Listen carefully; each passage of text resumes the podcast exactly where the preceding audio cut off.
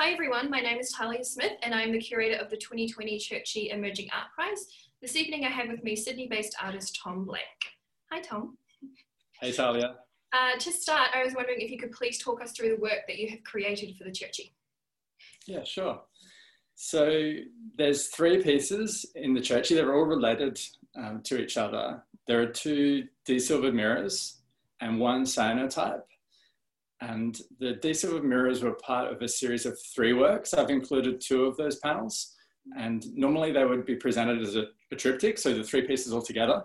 Um, but decided that we would put the two um, in the show and have them separate from each other. And they take on quite a different meaning when they're separated. So one is a hand, like a sort of fragmented hand gesture, and the other is a, a looping line.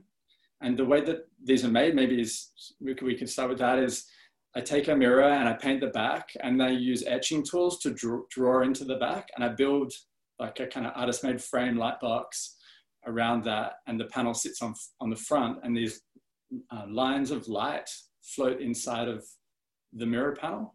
So one of the considerations with these works where they've gone in is to try and avoid having too much, too many like people catching their own face in the reflection. So one of the works, the one that's titled Floating Line, is really high up near the ceiling. And the idea there was to try and kind of capture the architecture of the space within the mirror and to have this, this, and I guess the energy of that loop as well. It's kind of looping up and away. Mm. And then the other hand gesture is like right in at the corner of, of the walls. So you kind of, you need to take yourself right up against that wall in order to really view that especially if, if you wanted to kind of view it front on. And I quite like that both of these works move the body through the space. So it's something I was hmm. thinking about. Um, the third work is a cyanotype, and it is on the adjacent wall. Adjacent's the right word, right? I just lost it for a second. I also don't even know. Like, I'm just like, yes. On the, on the wall that is at 90 degrees to the other works, and it's right in the middle. And I was a little bit, to be honest, I was a bit kind of scared without going into the space. Being in the space is so important for me. Um, and I'm so important for most artists. I think that's probably a pretty obvious thing. But um, just spending time in a space, this is the first time I haven't done that. And so I spent a lot of time thinking about that space and having images of it. And having just that work on that wall was a bit scary, but it felt right.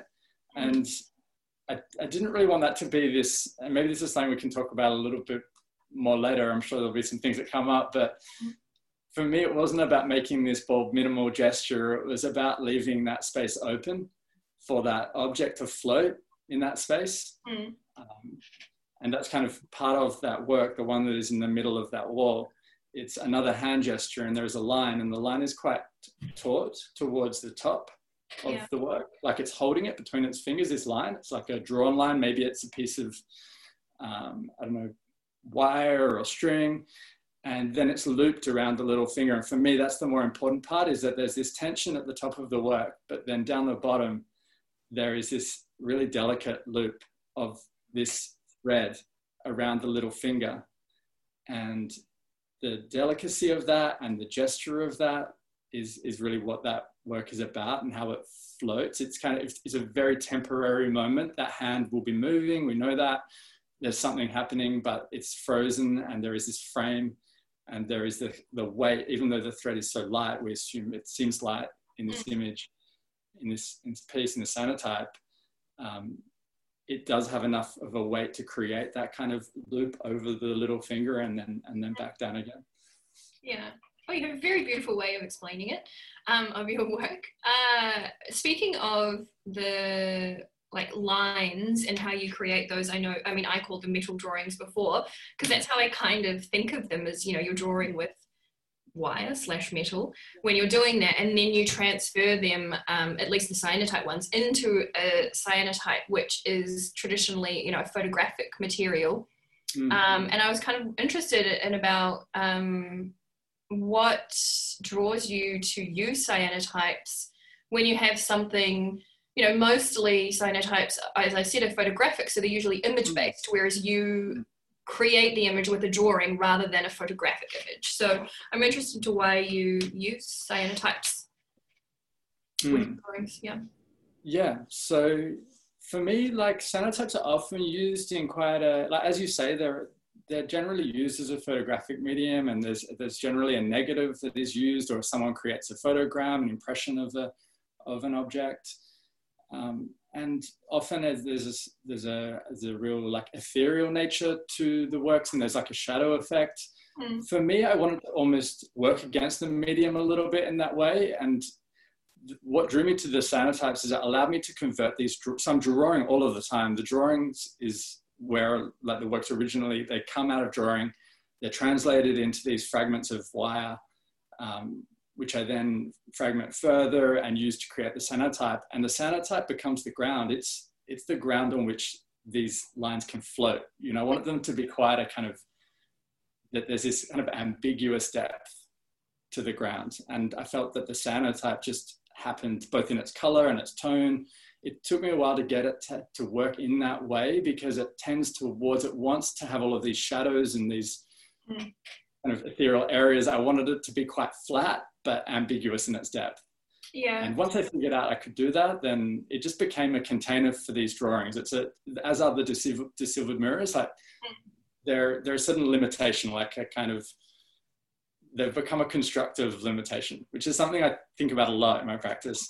Um, and I know we had that conversation a while ago, and we were chatting about Agnes Varda and the film Daguerreotypes. Interesting, weird connection that that is another yeah. type of, you know, daguerreotypes are. A, there's a photographic reference there too, which is just a coincidence because that film is about a street called Daguerre, mm. and we were chatting about the idea that in that film, Agnes. Sorry, I'll just wait for the plane to go over. Yeah, I can hear it here also. so um, yeah, we were chatting about that film Daguerreotypes, which is about the street where Agnes Varda lives, Daguerre. Um, and I really loved, that's like an amazing film, but one of the things I really loved about it was that she would only go as far, and we were chatting about this, as far as her power cable would take her, which I think was around like 90 meters. Yeah. She could only interview shopkeepers that were within that distance. And I loved, I loved that. Also makes me think of like Betty Woodman, the ceramicist and painter, she will only use pieces of clay that she can lift into the kiln herself. Yeah. And, you know, that has shifted and changed over her life. And so she lifts, you know, in the last later part of her life, she would lift smaller pieces of clay into the kiln and it changed her practice. She still created huge works, but would just create them in smaller pieces. Mm. And I think part of the attraction for me of the mediums that I use is that they can um, they, there are constraints, like they're generative constraints for me that I can then create my work. So they're not so much, it's not about necessarily formalist practice, like it's not driven essentially by form, but it does become a big part of it. Yeah, because yeah. one, one of those mediums, yeah, becomes like the form in which I'm expressing those ideas. You know, you go deep into them, don't you? You spend a lot of time with them, you become very like intimate with those yeah i think also in terms of your work the mirrors and cyanotypes work in a way that they are both um, temporal things or at least uh, speak to ideas of temporality you know because of photography and mirrors because it's a moving you know you're, you're never just like trapped inside the mirror you're always moving in and out of seeing yourself through it so i think that that um, also actually speaks really nice to these ideas you're talking about of these like moments that you sort of try to capture, but it's almost impossible to capture a moment, right? Mm. You know what yeah. I mean? Like it, it is even in um, you know, as you know, I do photography and I still know that it is impossible to catch a moment. like it passes yeah. as soon as you take that Absolutely. photograph. So I think that it's um actually quite smart in the, the mediums that you do employ because of that fact that they do speak to this idea of temporality. Yeah. Mm like very beautiful. Draw that out of it, yeah. Yeah. It feels hearing you describe it that way feels right. Oof, no. anyway, like it's I've never quite I've never quite sort of thought of especially the mirrors in that way of like the, the glimpse and the glance. Yeah. But I suppose there's something quite nice there about the way that like, like the hands and the gestures that there there's a fleeting moment mm. that, and sometimes it stays in my mind and and I guess that is a bit like the mirror. You sort of you're working with that as well as against it because you're putting this line that does sit and stay in place mm. within that mirror for that time. But I do think it does also kind of disappear sometimes on certain angles, those lines, which is also really beautiful. You know, like, um, yeah, if you see, you view sometimes the mirror works from certain angles, or when you place it higher or lower, like you see more or less of it. And I like that because it's affected obviously by what else is reflected in the actual surface. So true. Yeah. Yeah. I do really like that about it. Um, speaking of capturing moments, I think it could be quite good to talk about your moving image works mm. because that is very much about capturing really small moments and then you you know often they're presented um, side by side mm. uh, whether it's projection or on a device of some sort um, and they're playing usually looped but they fall out of sync so you know one one is always behind the other and they're always trying to catch each other in this like weird race which i i really like about them but i also kind of think with them that there is i guess like it's the constraints like you're talking about this idea of constraints and the constraints of the medium and like you're just using what you have at your disposal right? Like mm. you have either these devices or you have a projector or something like that. I'm not saying you can't figure out the skills to get them to loop at the same time but that that that's not important you know that's not the thing to you like it's not to get them syncing and doing this perfect thing because like moments aren't perfect and life isn't perfect and we can't predict how things are going to work out. And even as an artist in the mediums we use we can't ever predict how it's always going to work. So mm. in this incredibly long-winded way that i'm saying uh, I think that there is definitely similarities between the moving image works and your still works in that way of working with constraints of a medium or capturing a moment or a space or yeah. Yeah, absolutely. I again like that, that what what you're saying resonates with me, and it's really lovely to hear that that the works um, give you that feeling.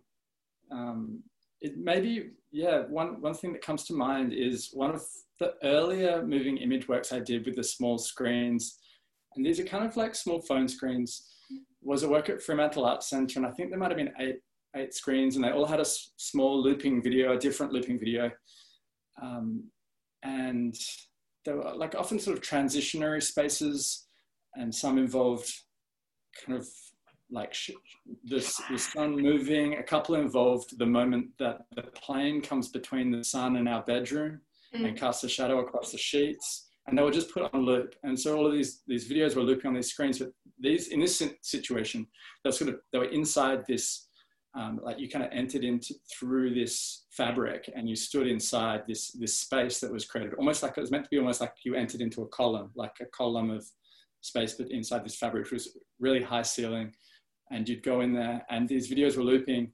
Because they weren't plugged in they would eventually run out of batteries and they would die. And throughout the day every day they would die they would sort of run out of battery in different times mm. in different order. And right towards the end of the day there was just one video that kept looping. Because i obtained these phones from different places they had a different like they were all secondhand. Mm.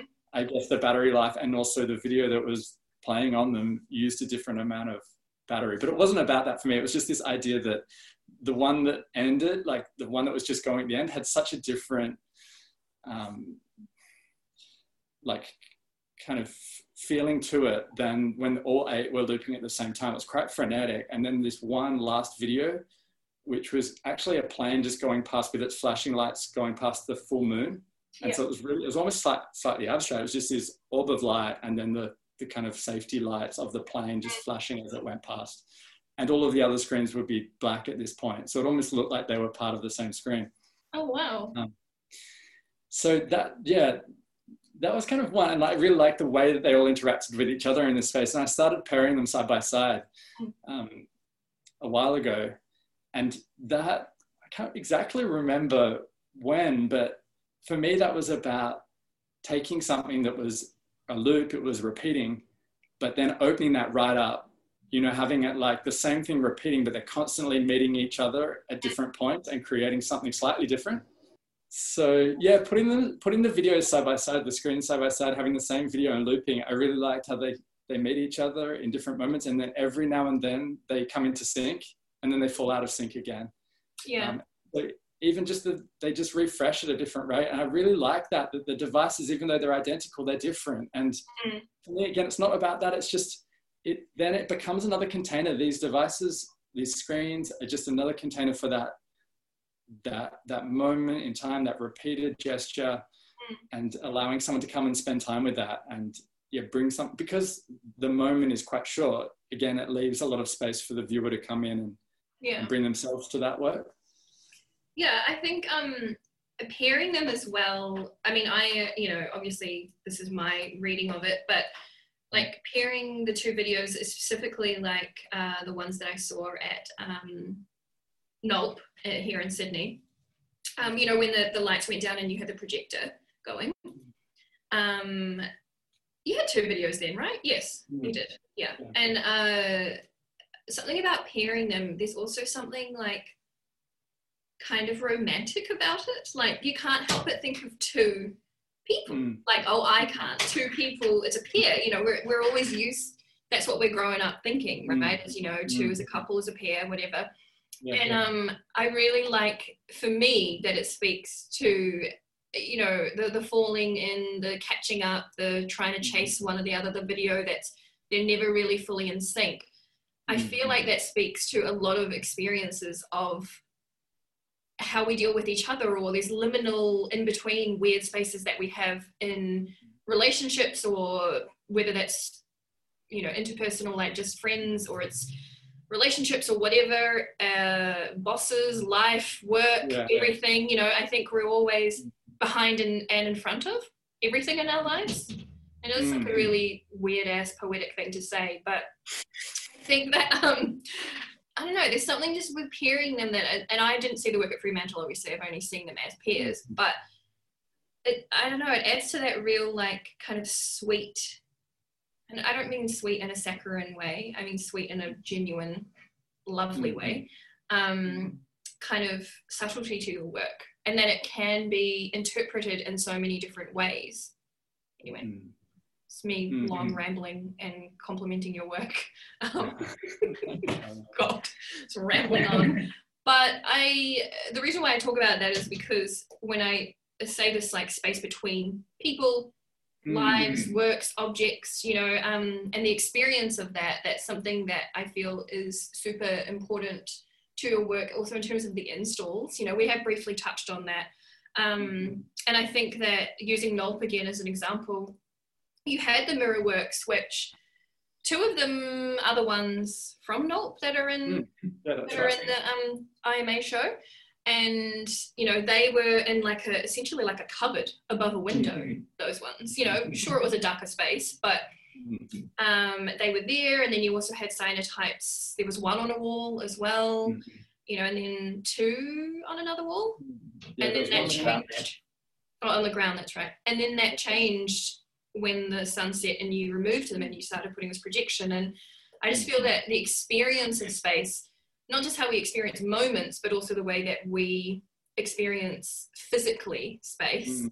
is really important to you. And I wondered if you had any thoughts or could sort of expand on on why it is or how, you know, you spoke about saying that when you have the mirror higher um, at in the IMA that you think about things in terms of you just don't want you want to reflect the architecture you don't necessarily want people to have just their reflections in it you know? So you are thinking of how people will experience work and space. Mm. it's obviously something that you're like aware of but i'm just wondering if you have any more thoughts about what you you know? Yeah. Thoughts about what you think? Yeah. Um so yeah the space is incredibly important. It really is. And spending that time in there and then having that this I would say yes. So the work would be, I, I, suppose, like be more site responsive than site specific, but very responsive and very like I don't often know exactly how the show is coming together until I'm really coming into the install.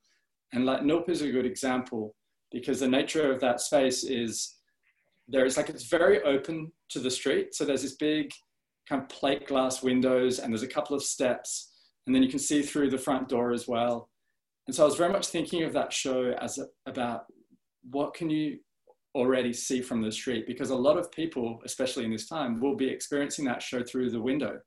Mm. And I thought, okay, I almost want to create one show that is what you would see through the window.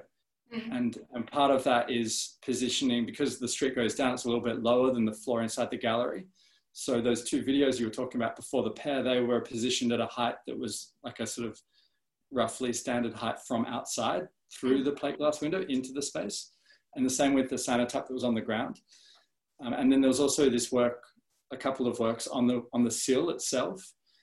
So there's thinking about that space as from outside but then there's also this wall, and behind that there's a very small kitchenette, which is you know for the people who are minding the gallery to use. There's a bit of, there's a few things stored back there, and I really thought, okay, well like, you, are never going to see that space from outside.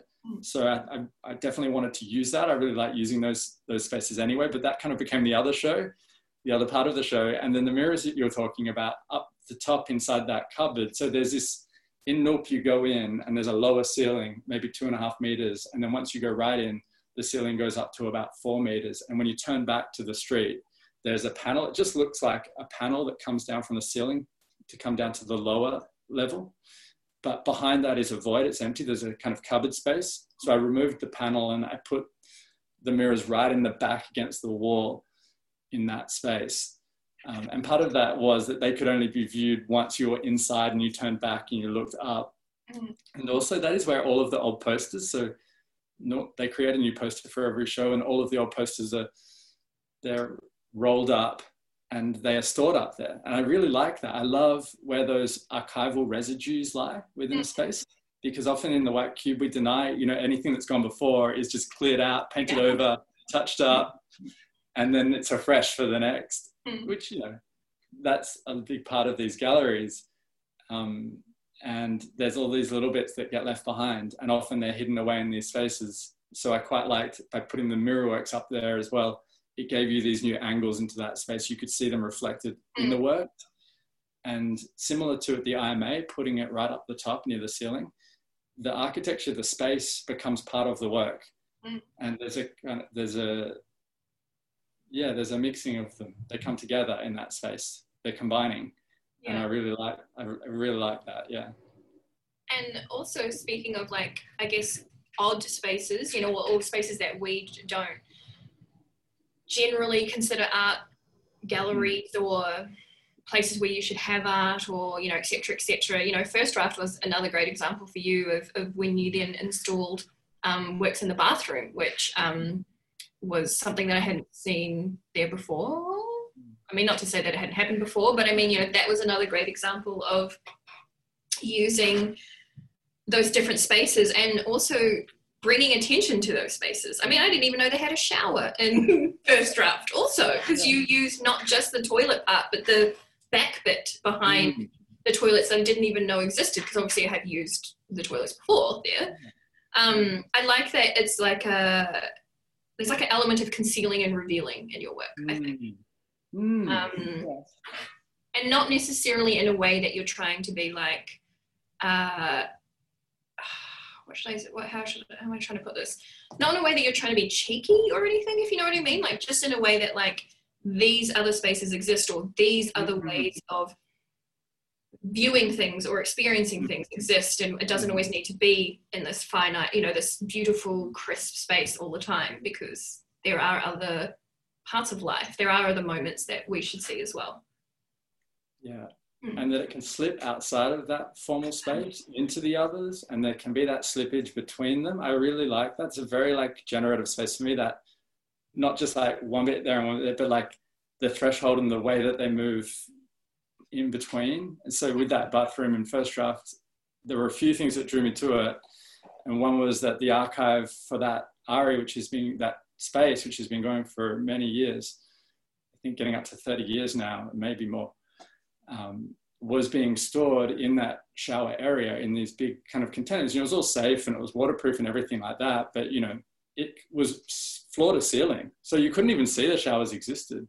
And I quite like the idea that you could take that out and then what the showers represent is this stream of water, this flow of water, and the stream, that idea of this water flowing potentially in a loop is something yeah i guess in a loop in the sense that you know there's that old thing of like stepping into the stream that like the stream kind of constantly looks the same even though it's constantly changing mm. uh, which is yeah, a bit cliche and it's kind of very well known but I think that that idea of that movement of water is something that yeah resonates with me and, and resonates across those works, whether it's the looping videos, um, whether it's the cyanotypes or the mirrors. There's this kind of repetition of gestures and this, this flow of meaning between them. And some parts, quite like the idea that you talked about the concealing and revealing, because there's sort of some parts that are yeah, taken away and some parts that are added. Um, and makes me think also of these composed mobiles, of these pieces of wire that most are kind of kept held in place.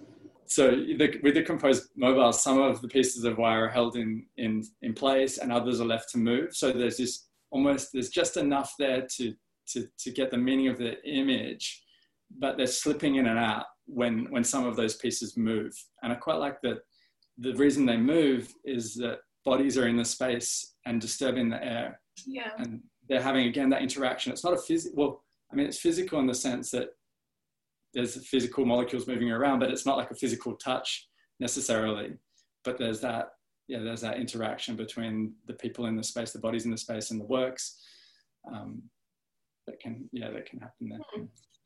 Um, I think it would be nice to end sort of on this idea of gesture that appears in your work and uh, especially hand gestures in, in the work, um, in particular at the IMA. Um, you know, this year, as I mentioned to you before, is such a strange year, and like touch and hands are something that are very off limits um, for us this year. And so I, I, can't help but think of that when I um, see the hands in your work now. Like it's it's funny that we get this new connotation with it, but I really wanted to hear you sort of speak about the importance of gesture and hands for you um, in your work. Mm. Um, so it's, it's one of the, the places in which we come into contact, I suppose, with the world. And, and as artists, many of us are using our hands constantly. You know, we rely so much on them and the way, you know, especially if you're drawing or painting. Um, you know, you're using, well, any, like, you know, you, we're using our hands in, in most forms of art making in some way. Mm. And we we're often using them to create gestures, whether that's through some other means, even whether it's through a you know a keyboard or whether it's through a, a pen. Um, and so there's this potential in in that, and I quite like so the works that are in the IMA two, two of them are part of this triptych and the triptych itself is, is two hands. They don't necessarily appear that they're from the same person, but there, are two ends of this line and the line loops. And again, there's, this, there's a level of tension, but it's quite a loose line. But there's this idea that if it's pulled, re- someone actually looked at the work and said to me, like that loop is one of those loops where like you pull it, it disappears. Like it's not going to become a knot. It just becomes a line. Yeah. and yeah, so this idea of the gesture holds the potential of that moment and that that actual like the, the line the gesture of the line but also the gesture of the hand can both come together mm-hmm. and it can be again it's like kind of it can be a fleeting um, gesture in that yeah they are also hands you know used for communication like we obviously use mm. them quite a lot in communication not just for people hard of hearing but i also just mean you know like I often gesticulate a lot with my hands when I speak. Mm. Um, we point at things, all of that kind of stuff. So I guess like that is right. It is something that we rely on an insane amount, like mm. and uh, how we connect, I guess, a lot mm. to the world, whether it's physically or um, yeah, emotionally through the world through our hands through my little chubby hands. Um, they just look really funny the way I put them up. It looks very weird. Um, was there anything else you wanted to add about your work at all? Or um, yeah, just just on that last part, someone mentioned it was it's almost like there's a collective consciousness, a collective um, memory within yeah. these some of these gestures, and I I thought that was you know often like you're making these works that come from this place, and then you know through conversations like this that sometimes you you gain greater clarity of of your own practice. Obviously, like I'm very intimately familiar with it all, but still sometimes when you see the, the links, the connections that are being made. And I really love thinking about those connections as these floating lines. Yeah. They can be like on this unsteady surface, but they can kind of go slack and they can become um, taut from one point to the next. Um, but yeah, in terms of anything else, something that I've been thinking about a lot lately that um, I think it was Philip Philip was talking about is this idea of um, drawing and I suppose creating these these sort of wire sculptural works, these wire drawings, mm-hmm. um, is this idea of the imperfect nature of remembering and the imperfect nature of drawing, that drawing from recollection and drawing like a repeated gesture, drawing from memory, like it's it's never what it actually was, but there's something so like great in the way it slips and changes from the original like memory and what you've viewed, what you've seen, and what you recall, and what you actually end up. Yeah, drawing and photography has that in common. Then you know, like quite often. Um, yeah. I was talking about this with Georgia before that we, you know, photography always has that really complicated history with memory, and that mm. was the moment is the moment we've captured real, real in that sense that you it's a moment how do you capture that you know like you're you're just physically capturing that in the image and we remember things differently and it's it's like there's a lot of nice similarities of what that person is saying with um, drawing to photography that's quite interesting mm. I want to look further into that. Oh, what was the other thing about mirrors you were going to say? And I said save it for the talk. Oh, yeah. so, yeah, something I've realized recently is like with, uh, so with the mirrors, you're drawing this image in there. Um, but and then sometimes I'm often translating between mediums. So one work, the same composition will appear within a like a desilvered mirror, and then it will also appear within one of these kind of again what you refer to as the metal drawings, the, the kind of wire drawings. I, I've I've been calling these works silt because I really like the idea that they're these compositions, these fragments that have settled.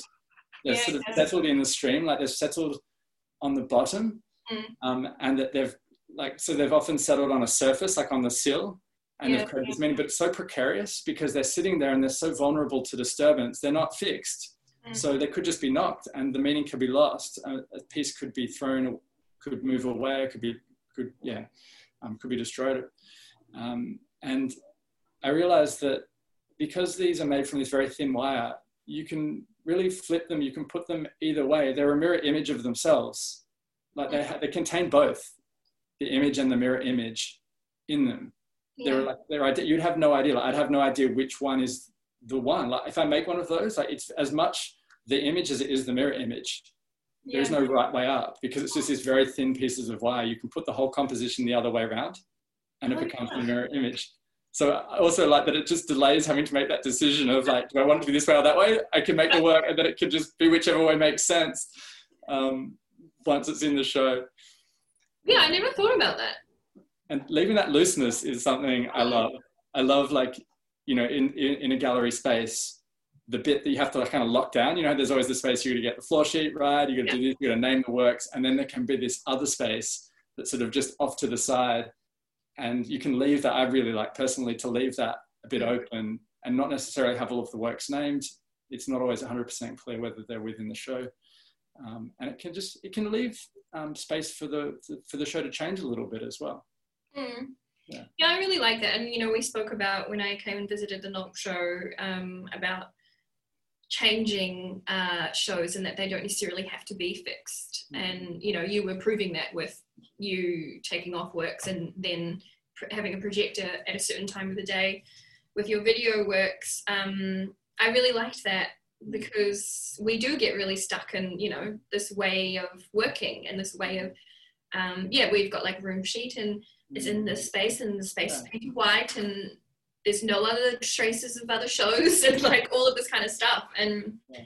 i really liked when you spoke about that because i just had never thought about that honestly. Like we never they never give us that kind of looseness of thinking at mm. art school. It is always like final product tied in a bow throw it away kind of thing yeah, it's true. But yeah, there have been some wonderful shows that leave that looseness, and I find that very inspiring. That can be that it doesn't have to be fixed, and I quite like when little things just open up a possibility. I was like, oh, I live close, like that opens up the opportunity for me to make this change, like mm. daily. So I would meet the person who was looking after the space at five o'clock and take over, like take the key Um, and then I would yeah take one of the works off the and put the projector up, and it would just go for one hour from five until 6 Mm-hmm. This this work um, on that wall, and it was a really it's just it brought something. It helped a little bit with the post-show blues. You know, after a show, you put it up and you have that strange feeling of emptiness. Mm. Well, at least I think I do, and a lot of a lot of people feel that way. Um, so in that, it was like a nice kind of yeah way of continuing to have that relationship with the show and going and going down there regularly and Mm. and just sitting sitting with it for a little bit each night that it was on. yeah no it was really it was it was very beautiful. A very beautiful way to um, experience the show post like heading into dusky Mm, evening.